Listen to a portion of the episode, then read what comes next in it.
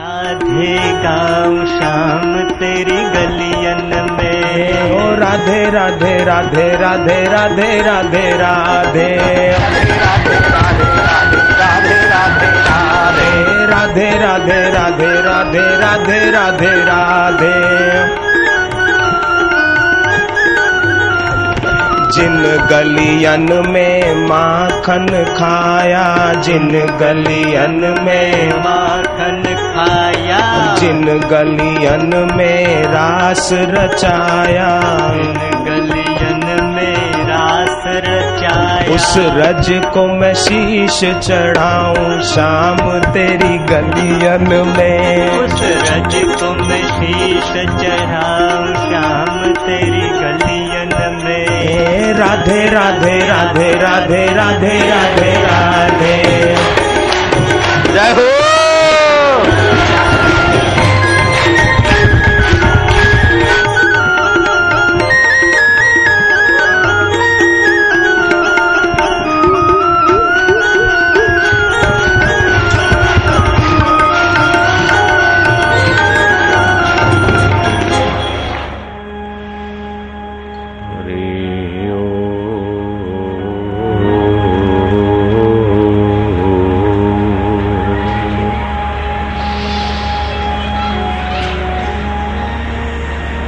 घड़ी भर के लिए ही सही उस अकाल पुरुष में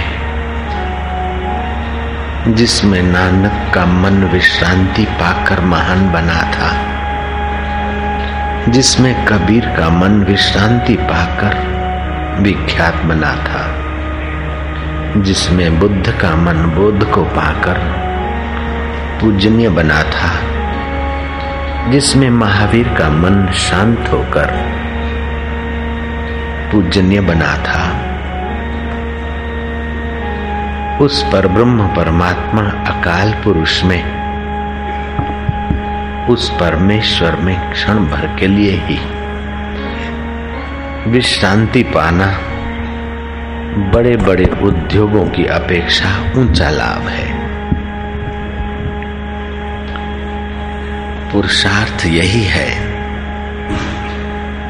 उस अकाल पुरुष में शांति पाना, अकाल पुरुष का आनंद पाना, अकाल पुरुष का ज्ञान पाना और अकाल पुरुष से तालमेल करते हुए जीवन की गाड़ी जीवनदाता तक पहुंचाना, इसी को पुरुषार्थ कहा शास्त्रकारों ने। मनुष्य अपने आत्मा का आप उद्धार करे, अपनी आत्मा को आप उन्नत करें। श्री कृष्ण कहते हैं उदरेद आत्मनात्मा नाम आत्मा नामो साधयेत आत्मनेव आत्मनो बंधु आत्मैरिपुरात्मनाः बंधुरात्मनात्मा तस्य येनात्मैवात्मना जिताः अनात्मनस्तु शत्रुते वर्ते तात्म शत्रुवत। उधरे दात्मात्मानम, अपने आत्मा का मनुष्य अपने आत्मा से आत्मा का उद्धार करे, आत्मा को नीचे न गिरावे, क्योंकि आत्मा ही आत्मा का बंधु है और आत्मा ही आत्मा का शत्रु है। तुलसीदास जी ने कहा को काहू को नहीं सुख दुख करी दाता निज कृत कर्म भोगत ही भ्राता। दूसरे पर दोषारोपण करने वाला व्यक्ति जीने का ढंग खो बैठा है। ऋषि की दृष्टि है अपनी कमी खोजना, दूसरे का गुण खोजना। सज्जन का स्वभाव है अपनी कमी खोज कर निकाल फेंकना, दूसरे के गुण को निहारना। गलती ये होती है कि हम दूसरे का अवगुण खोजते हैं और बकते रहते हैं। इसने ये कर दिया, बहू ने ऐसा कर दिया, मेरे फलाने ने ऐसा कर दिया, वैसा कर दिया, वैसा कर दिया। दूसरे के दोष चिंतन करके और उसका ढंढेरा पीटने की बजाय हम अपने मन के दोष निकालकर शीघ्र ही उन्नत हो सकते हैं। आप किसी के दोष किसी पर दोषारोपण करके ढंढेरा पीटकर अपनी भी हानि करते उसकी भी हानि करते।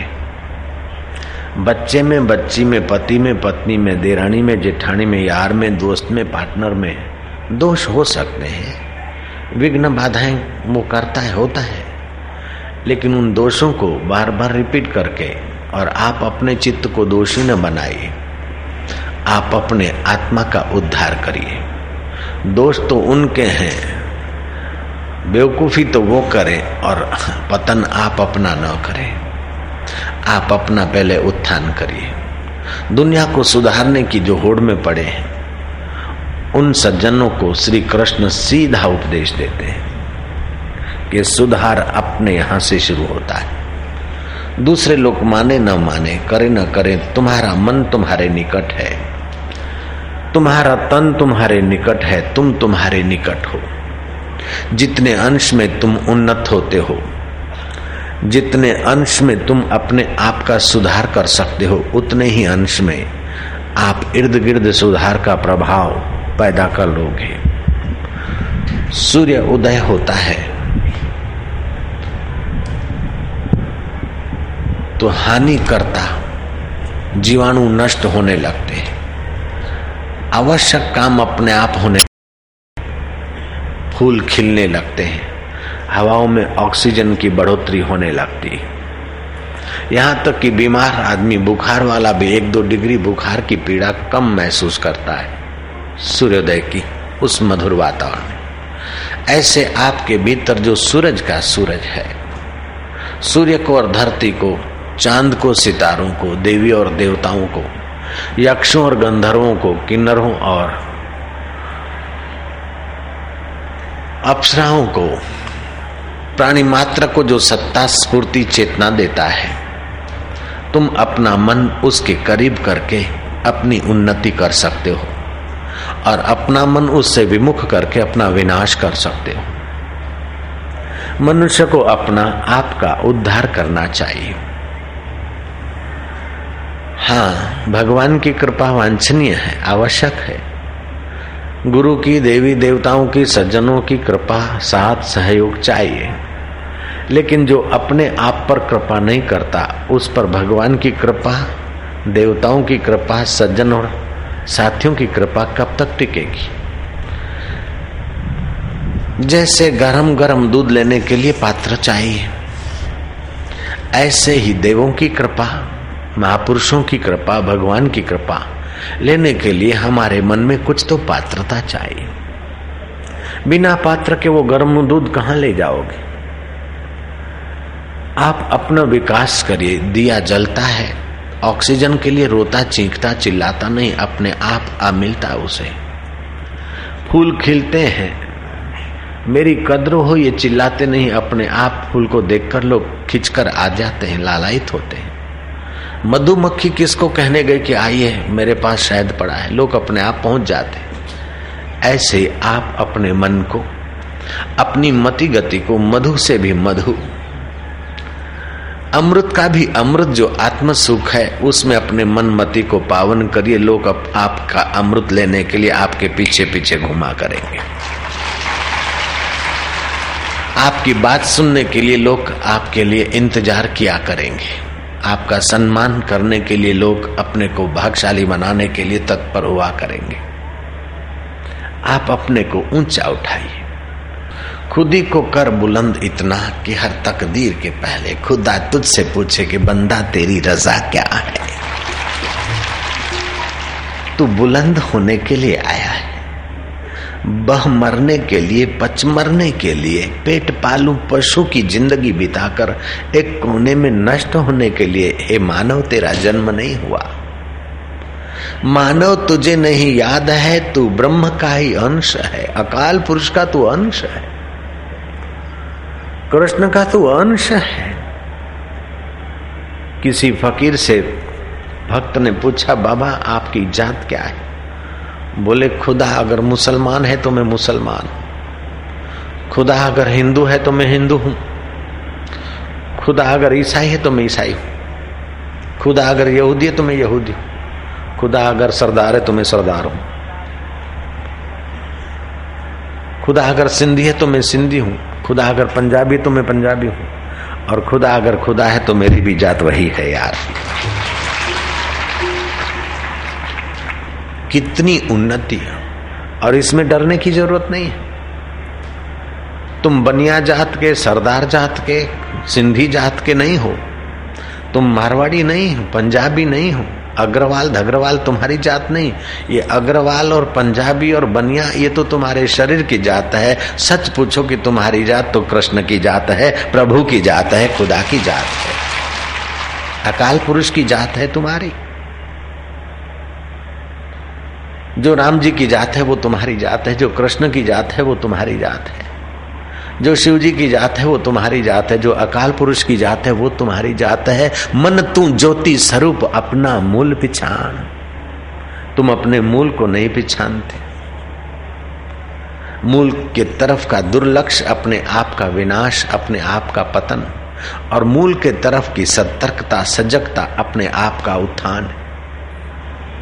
अपने कर्तव्य से जो लापरवाह होता है वो भगवान को कभी नहीं पा सकता। रामकृष्ण परमहंस समाधि से उठे और झाड़ू लगाने वाले ने थोड़ी सी बेवकूफी की थी। झाड़ू लगाते लगाते कहीं कचरा रह गया। रामकृष्ण ने उसे बुरी तरह डांटा, कहा मूर्ख, जब बाहर का कचरा तू साफ करने में केयरलेस है तो अंतःकरण का कचरा तू कैसे मिटा सकता है। एक बार निर्विकल्प समाधि से उठे रामकृष्ण परमहंस, और सेवक बैंगन ले आया था सब्जी बनाने के लिए। परमहंस जिनको अशरफिया लोग रखते थे, बोले ये दुआने शेर के नहीं है, दुआने शेर में तो बहुत ताजे मिलते हैं, ये परसों के हैं, ये तो छह पैसे शेर की चीज लाया है मूर्ख, जा दो पैसे वापस ले आ, नहीं तो बैंगन बदल के दूसरी दुकान से ले आ। जिस परमहंस ने हजार हजार अशरफिया अस्वीकार कर दी और नदी में बहा दी, हमें नहीं चाहिए, वो दो पैसा बचाने की कर कसर सिखाते हैं। दो पैसा उनकी दृष्टि में नहीं है, लेकिन कर्तव्य तत्परता उनकी दृष्टि में है। घनश्याम बिरला। धनतेरस की रात संबंधी आया है जिसने अपनी लड़की अर्पण की है पुत्र घनश्याम बिरला के पुत्र को। बातचीत हो रही है, मैंने सुनी है बात, ये बात लड़के की जिसकी शादी होने वाली, उसका ससरा बैठा है, बाप बैठा है घनश्याम बिरला। उसने मेणबत्ती जलाने के लिए एक दो तीन दिया सलाई खर्च कर दी, हवा में बुझ गई कांडी। चौथी दिया सलाई जलाने गया तो घनश्याम बिरला ने थप्पड़ रख दी नौजवान लड़के को। संबंधी पूछता है कि हित है काई करो, बोले तीन तीन कांडी फालतू कर दी के। बोले थाने तो पी आर हो तो टोटो नहीं है, हजार हजार करोड़ तो वाइट बंदी में बोल रहे हैं, हजार करोड़ वाइट तो दो नंबर के कितने हो सकते हैं सोचो। पच्चीस लाख की जमीन होती तो दो लाख में रजिस्ट्री हो सकती है, दो करोड़ का बंगला पच्चीस लाख में रजिस्ट्री होता है, पचास करोड़ की फैक्ट्री दस करोड़ की उस पर चलती होती। तो हजार करोड़ अगर वाइट है तो आपके पास पैसे का तो टोटा नहीं, और तीन दिया सलाई बिगाड़ दिया तो इसको थप्पड़ मार दिया अपने बेटे को, ऐसा क्यों किया। बोले जो तीन दिया सलाई नहीं संभाल सकता वो मेरी इतनी प्रॉपर्टी कैसे संभाल सकता है।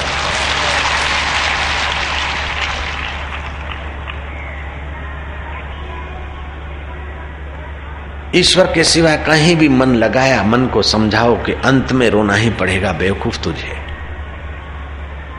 इससे तुम अपने आप का उद्धार करोगे।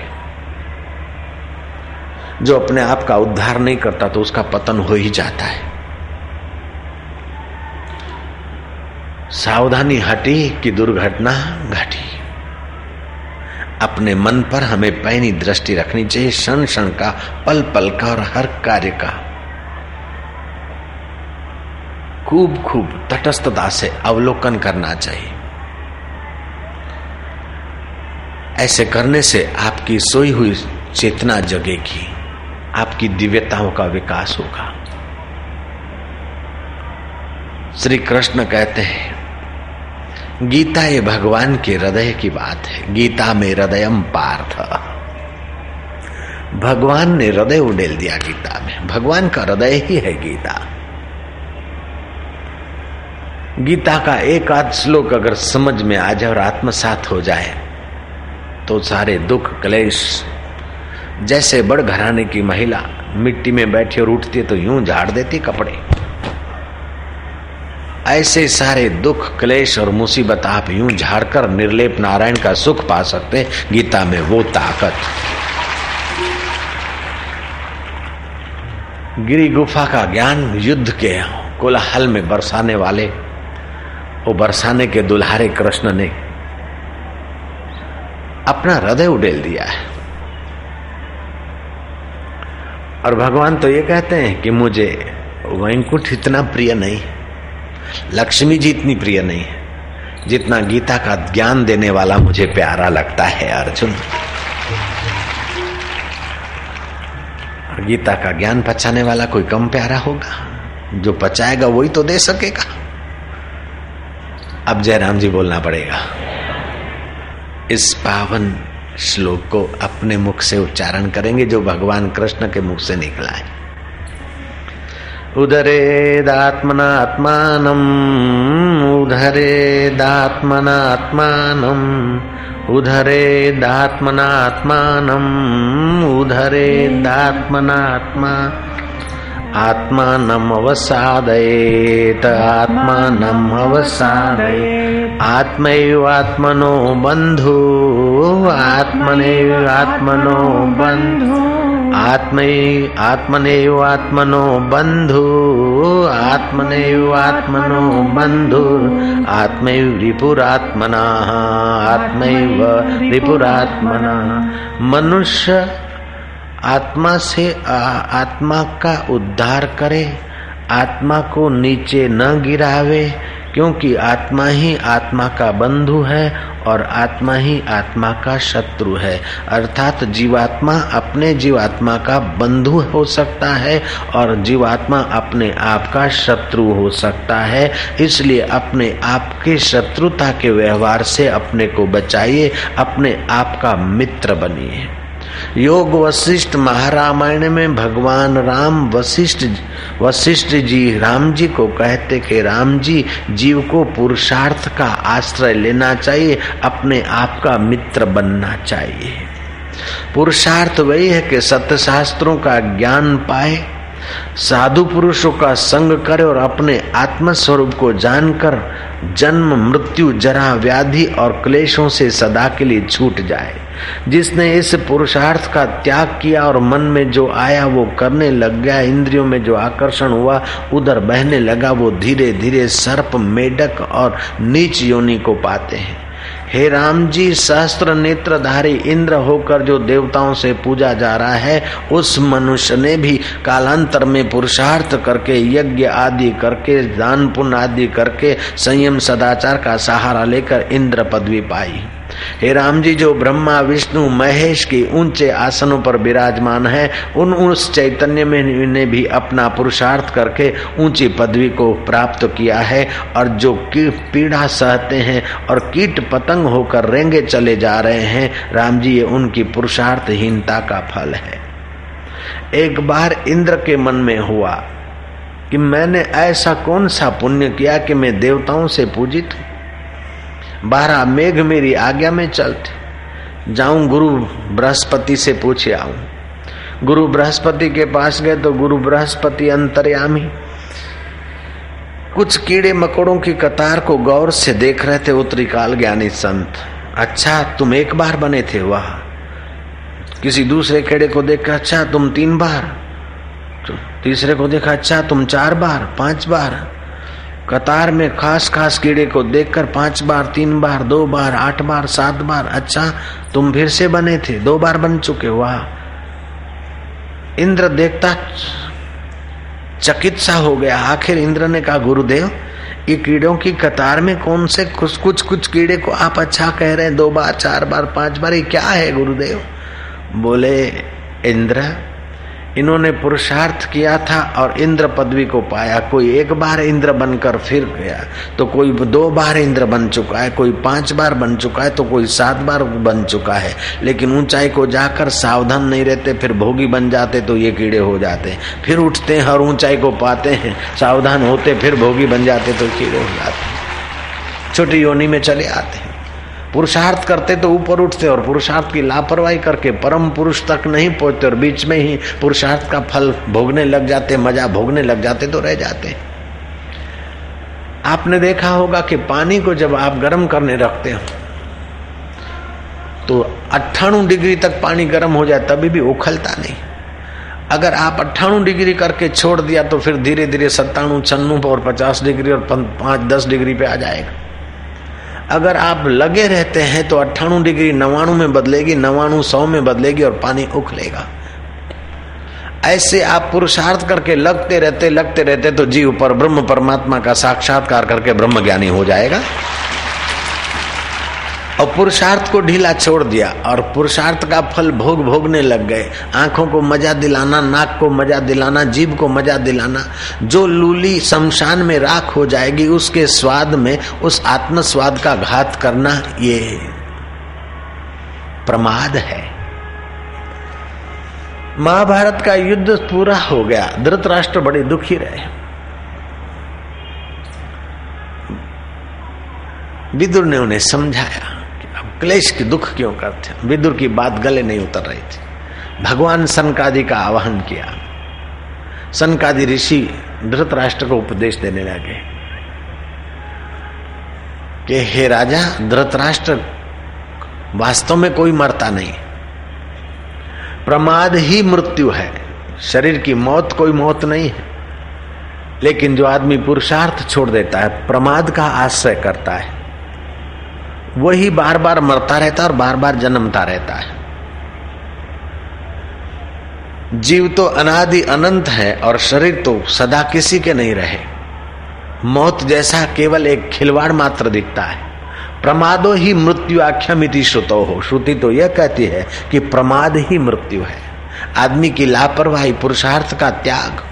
पुरुषार्थ दो प्रकार के, एक ऐहिक, खाना कमाना, डिग्री पाना, मकान दुकान, संसारी चीजें इकट्ठी करना, इसको पुरुषार्थ बोलते हैं। वास्तव में ये पुरुषार्थ नहीं है, ये प्रकृति अर्थ है, प्रकृति की चीजें पाने के लिए। लेकिन व्यवहार में शब्दों के साथ अन्याय हो जाया करता है।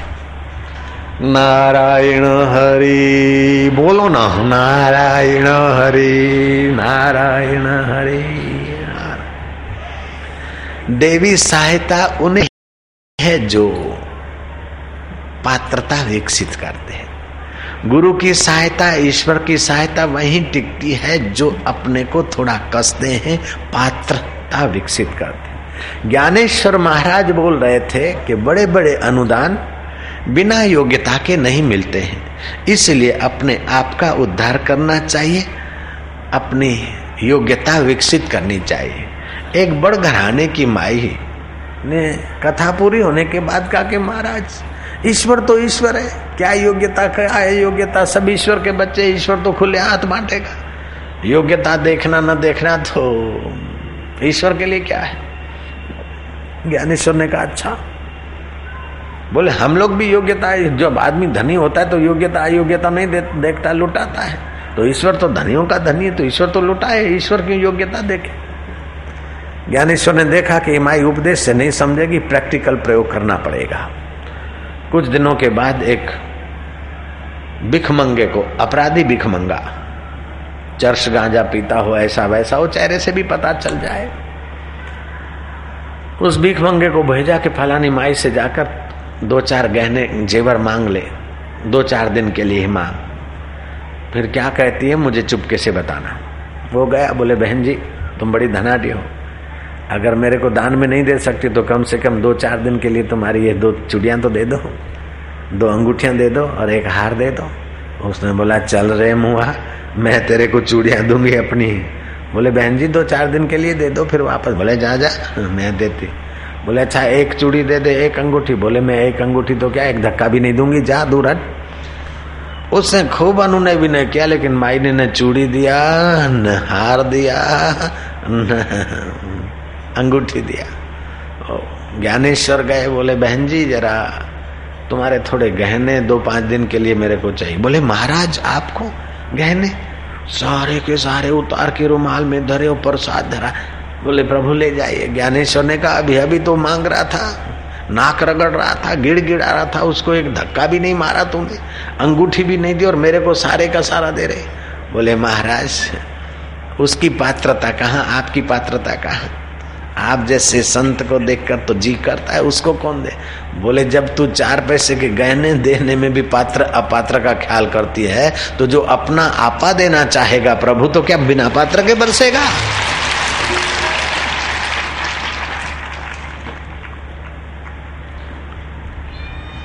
एकलव्य ने अपनी पात्रता विकसित की, तभी अभी संतों के जिह्वा पर उसका नाम। शबरी भिलन ने मतंग ऋषि की आज्ञा मानी, लेकिन आज्ञा मानने की पात्रता अपनी विकसित की थी। धन्ना जाट ने एकाग्रता और ठाकुर जी को बुलाने की अपनी पात्रता विकसित की थी। और तुकाराम महाराज छोटी जाति में जन्मे थे, नामदेव महाराज छोटी जाति में जन्मे थे, और जात पात के उस जमाने में जो थोड़े बहुत ये पर्दे थे, तो अपने को ऊंची जाति वाले मानने वालों ने उनको बोला तुम कैसे मंदिर में आ सकते, तुम कैसे कर सकते। नामदेव ने कहा कोई बात नहीं, और नामदेव भजन करने बैठ गए। जिधर को मुंह करके नामदेव बैठ गए, कहते हैं कि भगवान उनके सामने और पंडित तो देखते रह गए। आपकी पात्रता है तो प्रकृति करवट लेने को भी तैयार है और परमात्मा तुम्हारे आगे प्रकट होने को भी तैयार है। आप अपनी प्रेम पात्रता बनाइए, अपने को कोसिए मत। हाय रे क्या करे, जमाना बड़ा खराब है, क्या करे, जाति छोटी है, क्या करे, बुद्धि छोटी है, क्या करे, ये छोटा है। देव ऋषि नारद से व्यास जी ने पूछा कि तुम इतने महर्षि कैसे बने, देव ऋषि नारद तुम इतने विश्वविख्यात संत कैसे बने। बोले महाराज अगले जन्म में मैं तो दासी का पुत्र था, और वो भी अनपढ़ दासी थी, चाहे कहीं उसको काम पे लगा दो, परमानेंट नौकरी भी नहीं, ऐसी दासी थी मेरी माँ।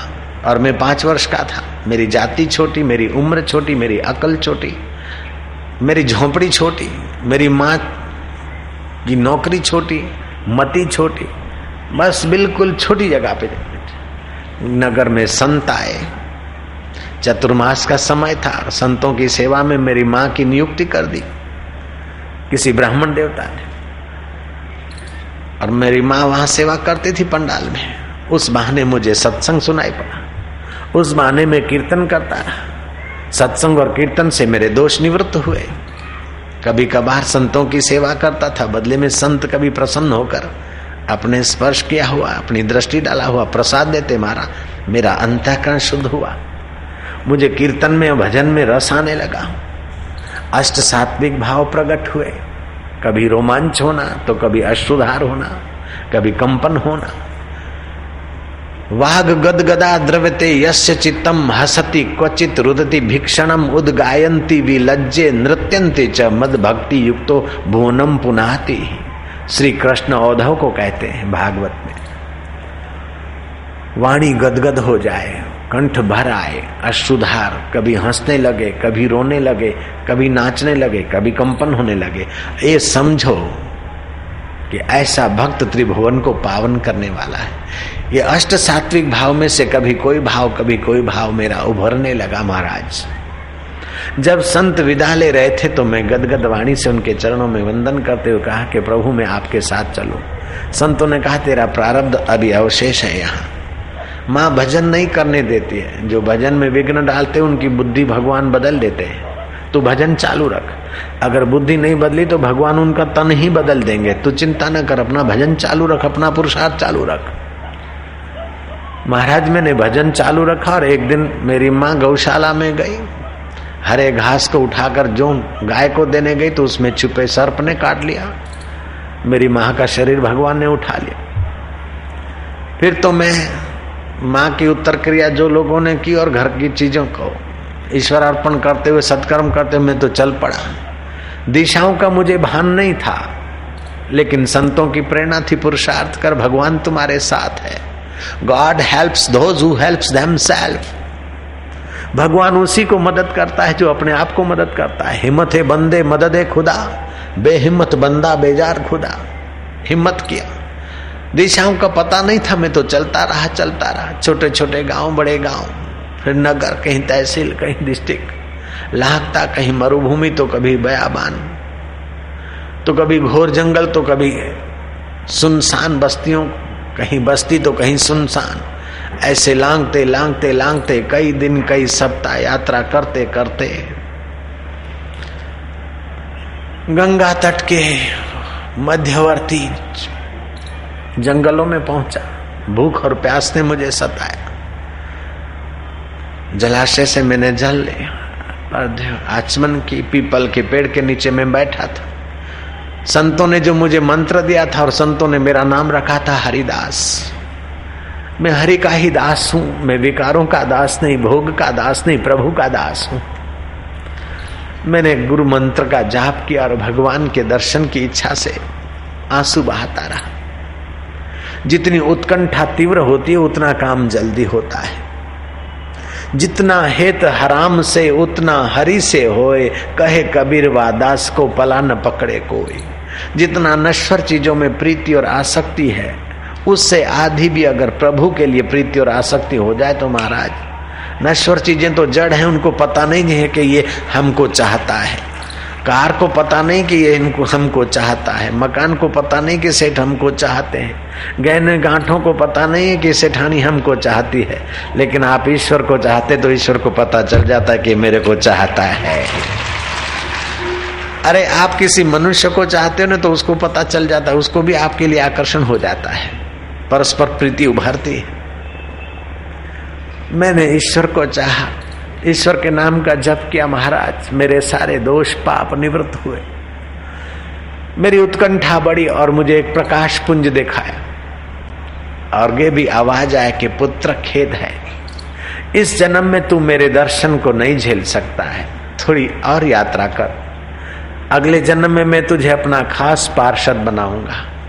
महाराज कहाँ तो मैं दासी का पुत्र, जाति छोटी, मति छोटी, गति छोटी, बुद्धि छोटी, सब धन से हीन, मति से हीन, शरीर से हीन, फिर भी मेरे जीवन में तीन तार, एक तो सत्संग, दूसरा भगवान का नाम और तीसरा संतों में श्रद्धा। इस पुरुषार्थ ने मेरे को देव ऋषि नारद बना दिया है। इस कथा से प्रेरणा मिलती है कि चाहे आप बिल्कुल छोटी से छोटी स्थिति में हो, लेकिन आपको अगर तीन तार मिल जाए तो आप ऊंचे से ऊंची शिखरों पर पहुंच सकते हैं।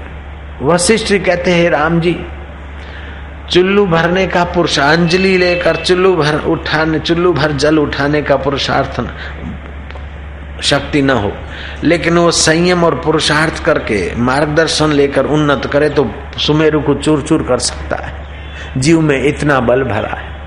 दुनिया के सब विज्ञानी मिलकर ये नहीं बता सकते कि एक बीज में कितने वृक्ष छुपे हैं। एक बीज में कितने वृक्ष छुपे हैं दुनिया के सब विज्ञानी मिलकर नहीं बता सकते। ऐसे जीवात्मा में कैसा ब्रह्मांड नायक परमात्मा छुपा है दुनियादार नहीं बता सकते, लेकिन प्रकट होता है वो जानते हैं। गुरुवाणी कहती है, जिन पाया तिन छुपाया, उस अनंत को जिसने पुरुषार्थ करके प्रयत्न करके पाया, उन्होंने छुपाया, क्योंकि वो बयान करने जैसी वस्तु नहीं है। मत करो वर्णन हर बेअंत है, क्या जानो वो कैसो रे, लोग क्या जाने। लेकिन फिर गुरुवाणी आगे की बात कहती है कि छुपत नहीं कछु छुपे छुपाया। वो ऐसा रब है कि पाया तो छुपाया तो सही, लेकिन छुप नहीं सकता। जिन्होंने पाया और छुप नहीं सकता उनको ऋषि बोलते हैं। ऋषि का हृदय करुणा से भर जाता है, प्रेम से भर जाता है। नेता को सत्ता मिलती तो चमचों के तरफ देखता है, सेठ को धन मिलता है तो तिजोरी के तरफ देखता है, लेकिन संत को ब्रह्म रस मिलता है, ब्रह्म ज्ञान मिलता है, परमात्मा मिलता है तो समाज के तरफ भागता है। गली गली, गांव गांव, नगर नगर, डगर डगर, देश और फिर परदेश तक वो संत भागता है कि ऐसा अमृत है यार, काहे को संसार में पच रहे, लो लो खुले हाथ बांटता है। मैंने अमेरिका में, कनाडा में, अफ्रीका में भी ये बात कही और हिंदुस्तान में भी कहता। चीन की दीवार मशहूर है, कोविड का पेट्रोलियम मशहूर है, अमेरिका के डॉलर मशहूर है, लेकिन भारत के ब्रह्मज्ञानी संत अभी भी मशहूर है। नारायण हरि नारायण हरि नारायण। प्रसन्न रहना ईश्वर की सर्वोपरि भक्ति है। महात्मा गांधी ने अगर वकीलात करके सुख सुविधा का जीवन बिताना चाहता होता तो एक साधारण वकील की नई जिंदगी बिता जाती, लेकिन बहुजन हिताय, बहुजन सुखाय पुरुषार्थ किया, अपने आप को उठाया। पिताजी की जिस वक्त मृत्यु हुई थी उस वक्त मोहनलाल करमचंद गांधी अपनी पत्नी के बिस्तर पे थे, लेकिन जच गई और पुरुषार्थ किया, काम राम में बदला तो चालीस करोड़ के तारणहार होने में भी तो सफल हो गए। इसलिए आप में कोई कमी हो या कोई गड़बड़ी हो तो उस गड़बड़ी को पकड़ के आप अपने को दीनहीन मानकर, लाचार मानकर पुरुषार्थहीन मत बनिए। हजार हजार विघ्न बाधा आपके जीवन में हो फिर भी घबराइए नहीं, क्योंकि प्रभु की सहाय आपके पक्ष में है, प्रकृति आपके पक्ष में है, शास्त्र आपके पक्ष में है, संत की वाणी आपके उन्नति के पक्ष में है। इसलिए पुरुषार्थ करिए, कमर कसी है, सहयोग अपने आप आकर मिलता है। क्या करे, जमाना बड़ा खराब है। मैं तो दिन दारू पीता हूँ, मैं तो पान मसाला खाता हूँ, मैं तो बीड़ी पीता हूँ, मैं तो ये करता हूँ। विद्योत्मा नाम की एक सुकन्या थी, राजकन्या। उतनी विदुषी थी जितनी सुंदर थी, उतनी सच्चरित्रवान भी थी और उतनी विदुषी भी थी। उसके पिता ने पूछा, पुत्री तू किसको वरण करना चाहेगी, कौन से राजकुमार को? बोले, किसी भोगी राजकुमार को नहीं, मुझे तो शास्त्रार्थ में जो हरा कर जीत जाएगा मैं उसी को वैजयंती पहराऊंगी। ऐलान कर दिया राजा ने। बड़े बड़े राजकुमार आए, लेकिन विद्योत्मा के सामने पल भर भी नहीं टिके, सब हारते चले गए। आखिर पंडितों के पुत्र ने अपना लक आजमाना चाहा, पंडितों के पुत्र भी हारते चले गए। राज पंडित के पुत्र ने अपना मुकद्दर आजमाना चाहा, लेकिन राज पंडित भी हार गया। आखिर पंडितों ने फैसला किया कि विद्योत्मा हमारे सारे छोरों को हरा कर बैठी, बड़ी विदुषी है, लेकिन इसको भी सबक सिखाना जरूरी है। इसको ऐसे मूर्ख के साथ शादी कराएंगे कि ये दुनिया जीवन भर रोती रहे। जेलसी से प्रेरित होकर कुछ पंडितों ने फैसला किया कि ऐसा कोई महामूर्ख खोजा जाए और उसको बड़ा तपस्वी सिद्ध करके उसके साथ इसकी शादी कराए, तब पता चलेगा इसको। बहुमती से ठहराव पास हो गया। खोजते खोजते जंगल में तो पंडितों को जाना होता था, कभी कंदमूल लेने का भी कुछ, तो एक महामूर्ख बैठा खड़ा था।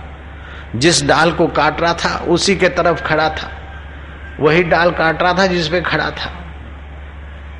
पंडित ने कहा कि ऐसा कैसे काटता है, उधर होके काट, नहीं तो ये डाला गिरेगा तू गिरे। बोले, थारो कहीं जाए।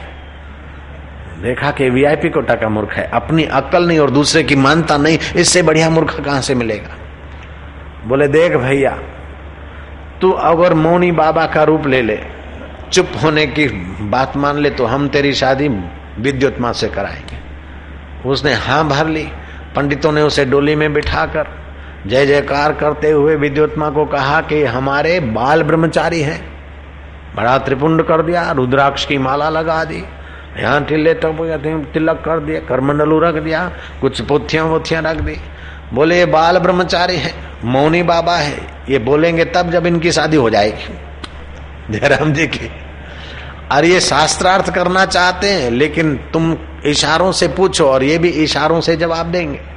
अगर तुम इसके इशारे नहीं समझो तो उसका अर्थघटन हम करेंगे। पंडितों ने अपनी आइडिया लगा दी, मूर्ख को बता दिया कि विद्योत्मा जैसा पूछे, जैसा भी इशारा करे, तुम उसे दुगना तिगना इशारा कर देना, बाकी का हम अर्थ लगा देंगे। कभी कोई पंडित, कभी कोई पंडित, शास्त्र की बात धर देंगे, तेरी विजय करा देंगे, विद्योत्मा से तुम्हारी शादी हो जाएगी। दोनों मंच पे दोनों बैठे, हमने सामने विद्योत्मा ने ये दिखाया। मूर्ख सोचा कि बोलते कि तेरे को ठोकूंगी, अगर तू एक थप्पड़ मारती तो मैं दो दुगना तो करना ही है। यूं दिखाया। विद्योत्मा पूछते कि क्या कहते तुम्हारे बाल ब्रह्मचारी? बोले तू बोलती है कि पांच इंद्रियां हैं, तू ऐसा करती तो ये पांच इंद्रियां हैं, लेकिन हमारे ब्रह्मचारी कहते हैं कि पांच ज्ञान इंद्रियों के साथ पांच कर्म इंद्रियां भी है, दस इंद्रियां हुई, पांच और पांच। बात तो शास्त्रीय है। फिर विद्योत्मा ने यूं दिखाया एक उंगली, यूं दिखाया। मूर्ख सोचा बोलते तेरी एक आंख फोड़ूगी, तू एक फोड़ेगी तो मैं दो फोड़ूंगा। मूर्ख ने दो उंगलियां दिखा दी। बोले क्या कहते हैं बाल ब्रह्मचारी? बोले तू बोलती है एक भगवान ने दुनिया बनाई, लेकिन अकेले भगवान दुनिया नहीं बना सकते। सौ टच के सोने से गहने नहीं उभरते। बढ़िया, उसमें थोड़ा फेट भी पड़ती तो भगवान और भगवान की आराधनी शक्ति, कृष्ण और राधा से ये सृष्टि हुई है। राधे रानी माया, भगवान और भगवान की माया, इन दोनों से जगत हुआ है। बात तो शास्त्रीय थी। फिर विद्योत्मा ने दोनों हाथ दिखाए। मूर्ख सोचा कि दोनों से पीटेगी तो तुम मैं तो फिर बॉक्सिंग करूंगा।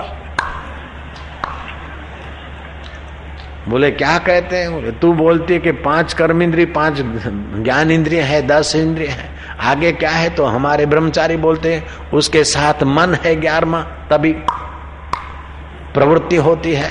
रात को सो जाओ तो इंद्रियां मन में लीन हो जाती है। फिर रसगुल्ला रखो तो स्वाद नहीं आता, और सांप आकर सो जाए तो पता नहीं चलता है।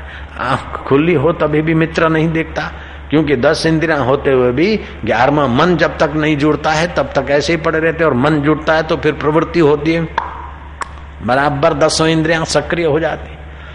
एक एक सवाल का जवाब उन्होंने शास्त्रीय ढंग से मिलाकर दे दिया।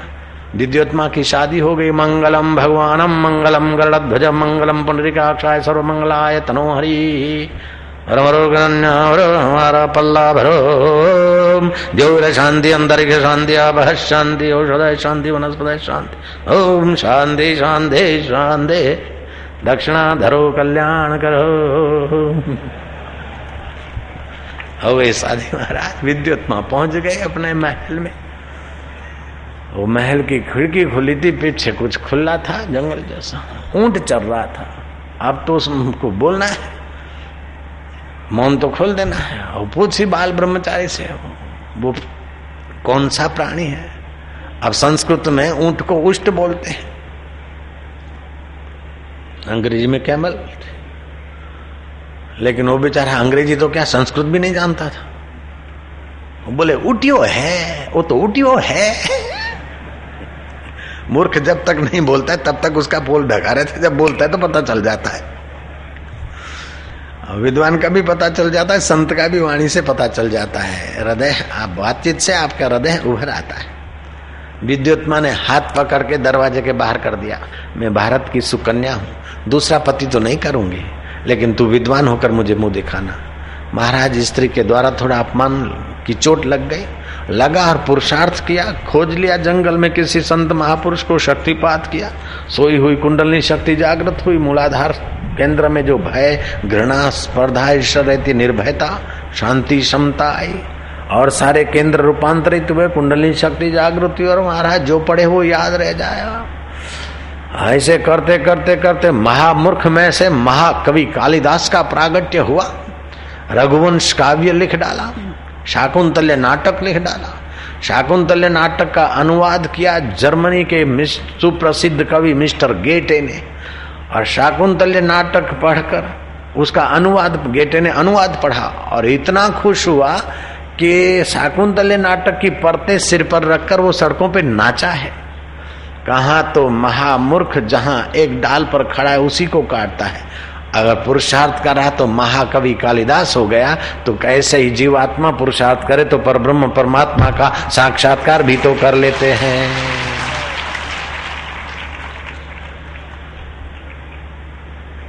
इसलिए पुरुषार्थ का आश्रय ले, अपने आप का उद्धार करने का आश्रय ले। जो बीत गई गलती हो गई उसको याद कर करके अपने को कोसो मत, लेकिन नया रास्ता ढूंढो।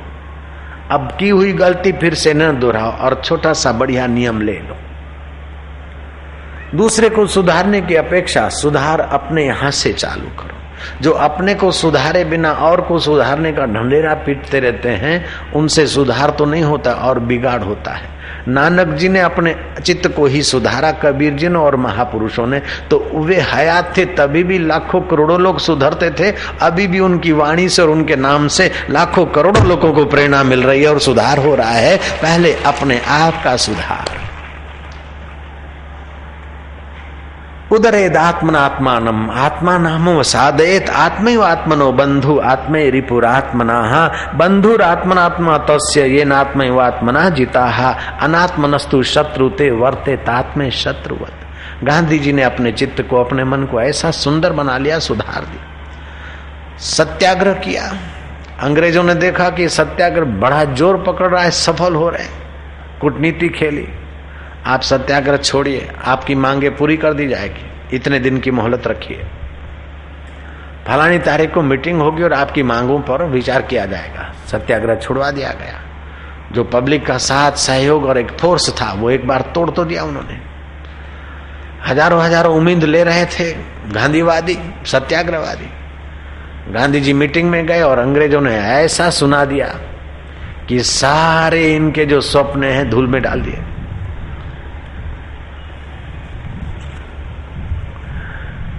गांधी जी की निकटवर्ती एक विदुषी थी, उसने देखा कि गांधी जी पर वज्रपात इस बार जैसा हुआ ऐसा कभी नहीं हुआ है। सारी उम्मीदें इनकी मिट्टी में मिला दी अंग्रेजों ने, सारे इनके प्रोग्राम खारिज करा दिए और सारा प्रजा का जो फोर्स था, उत्साह था, वो सारा तुड़वा कर इनको जो आश्रय दिया था उसमें से एक भी बात इनकी नहीं स्वीकार कर रहे। अंग्रेज तो उल्टा इनके सिर पर चढ़ रहे हैं। अब गांधी जी आत्महत्या करने जाएंगे, क्या पता क्या करेंगे। तारा देवी ने गांधी जी का बारीकी से पीछा किया तो गांधी जी चलते चलते स्वतंत्र सेना संग्रामियों के लिए जो रसोई घर में रसोई बन रही थी है, वहां गांधी जी पहुंचे और लौकी सुधारने लग गए, साग संवारने लग गए।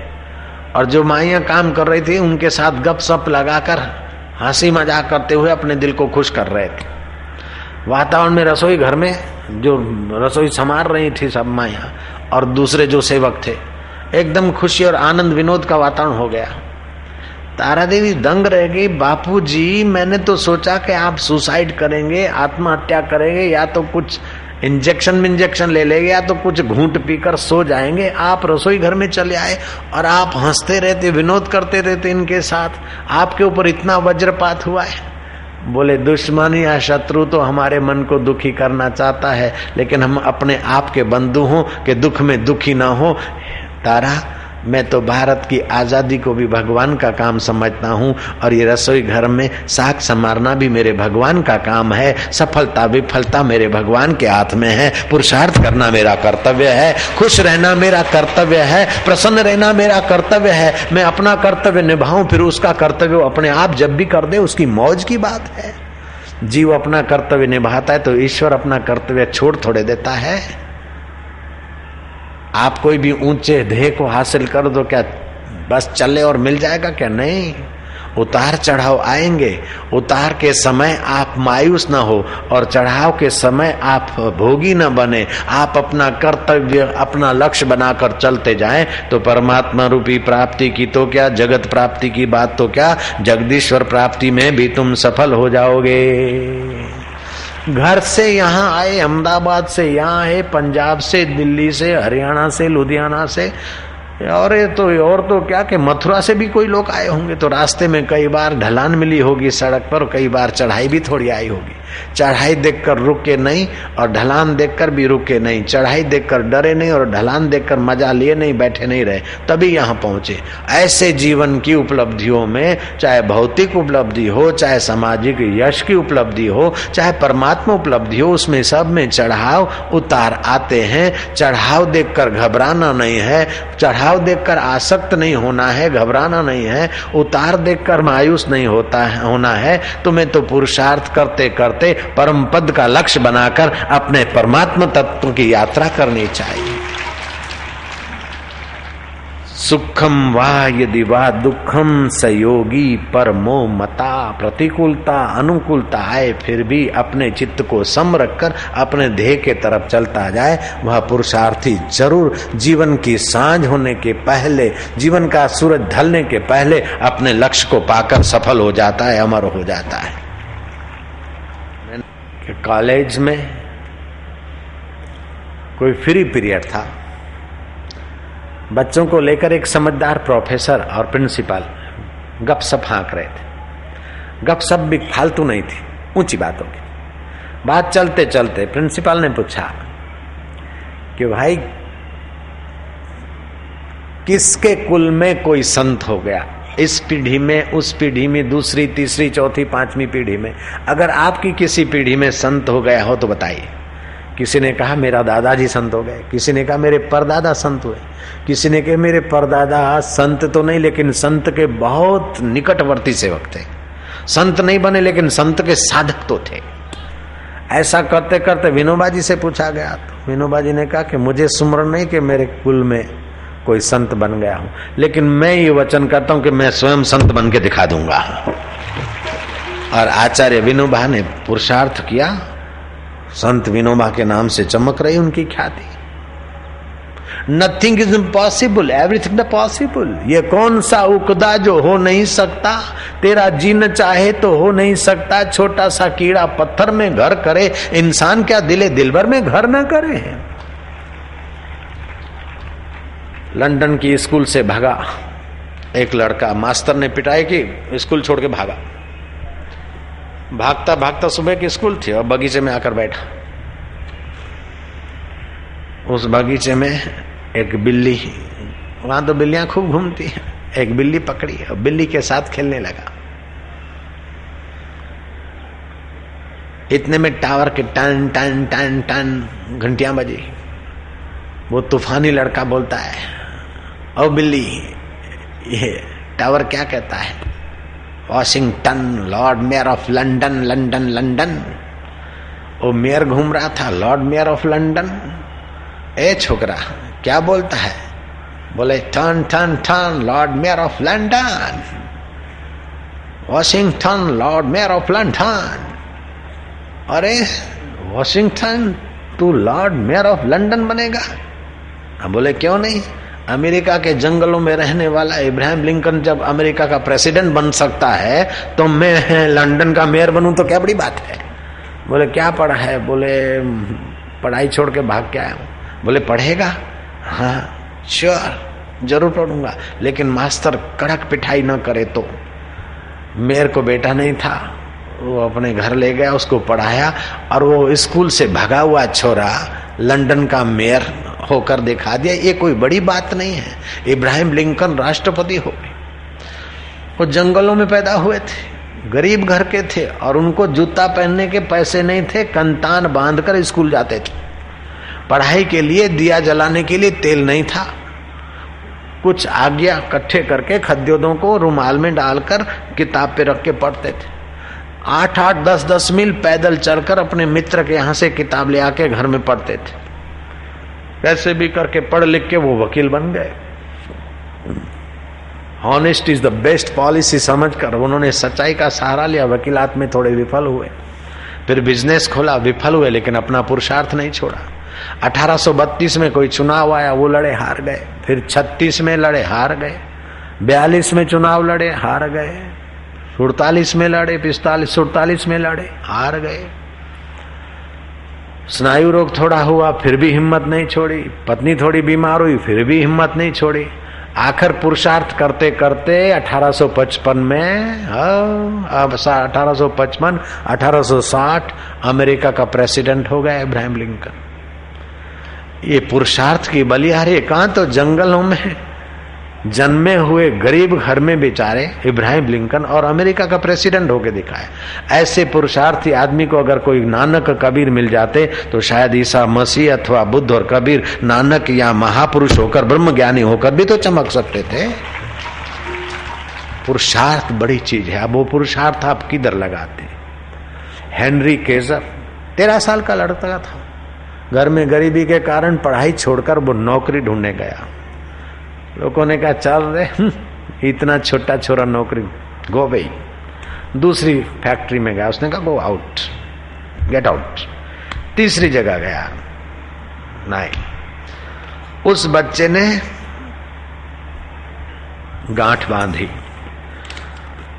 मैं लाचार हूं और मुझे नौकरी नहीं मिल रही, लेकिन मैं ऐसा बनूंगा कि एक दो लाचार को नहीं, दस बीस लाचारों को नहीं, हजारों हजारों लाचारों को मैं नौकरी धंधा दूंगा।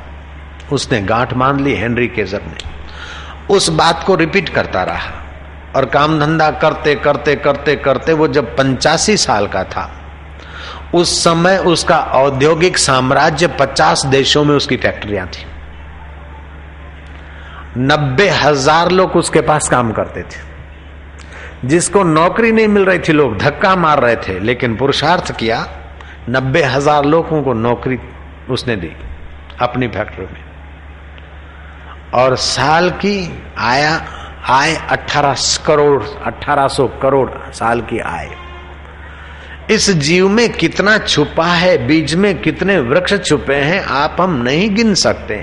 ऐसे जीवात्मा में कितनी सारी शक्तियां छुपी है आप हमको पता नहीं, लेकिन जिसको पता है उसकी बात मानकर चल पड़ो तो वे दिन दूर नहीं कि आपको उसका दीदार भी हो जाए। हेनरी केजर को पुरुषार्थ करके उद्योगपति बनने का जो होड़ लगा उसमें सफल हुआ, लेकिन ऐसे पुरुषार्थ करके ब्रह्मज्ञानी बनने की होड़ लग जाए तो हजारों हेनरी केजरों को जो नहीं मिला वो आपको मिल सकता, और आपके द्वारा लाखों लाखों लोगों को वो परम शांति मिल सकती है। आप ऐसे महान संत भी हो सकते हैं। गरीब लड़का मिस्टर लिप्टन, नौकर नौकर चाहिए नौकर, होटल में गया। होटल वाले ने कहा क्या नौकरी, तो ग्राहकी नहीं है, कितना पगार लेगा? भूख प्यास लगी, नाश्ता कर ले। बोले नहीं नहीं नाश्ता नहीं करूंगा, अभी जहाज आया मैं पैसेंजर ले आता हूं, फिर पगार की बात करते हैं। बोले यहाँ मेरी दूर होटल है, पैसेंजर आते ही नहीं। बोले वेट प्लीज। वो गया और पच्चीस पैसेंजरों को पकड़ के ले आया, होटल में धर दिया, वहां नौकरी मिल गई। और लिप्टन ने महाराज पुरुषार्थ करते करते पैसे कमाए, फिर अपना बिजनेस किया, भारत में आया। लिप्टन चाय कंपनी अभी तक उसकी चल रही, लिप्टन की, मिस्टर लिप्टन की। वो दिन भी थे लिप्टन के, जो जिसको नौकरी नहीं मिल रही थी लोग धक्का मारते थे, और लिप्टन कंपनी चल रही चाय की। लेकिन इस बात पर मैं राजी नहीं हूं कि लिप्टन लड़के ने लिप्टन कंपनी चला दी। मैं तो कहता हूं सारी कंपनी, सारे उद्योग और सारे देवी देवताओं को जहां से सत्ता स्फूर्ति मिलती है वो परमात्मा तुम्हारा आत्मा होकर बैठा है। उस रब को तीन मिनट के लिए जान लो तो हजार करोड़ लिप्टनों को जो मिला, हेनरी केजरों को जो मिला, उससे भी ज्यादा आपको सहज में मिल सकता है। ऐसा भारतीय संस्कृति का प्रसाद आपको खुले हाथ मिलता है।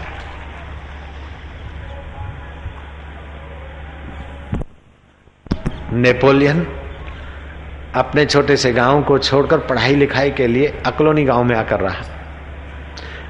एक हजाम के घर रहता था और कॉलेज में जाता था। हजाम की औरत जवान थी, हजाम थोड़ा बूढ़ा था। हजाम की औरत की नियत बद हुई, नेपोलियन को तिरछी नगर नजर से, हंसी मजाक से देखती और अपने तरफ आकर्षित करती, लेकिन नेपोलियन में यह सद्गुण रहा होगा, उसके चक्कर में नहीं आया।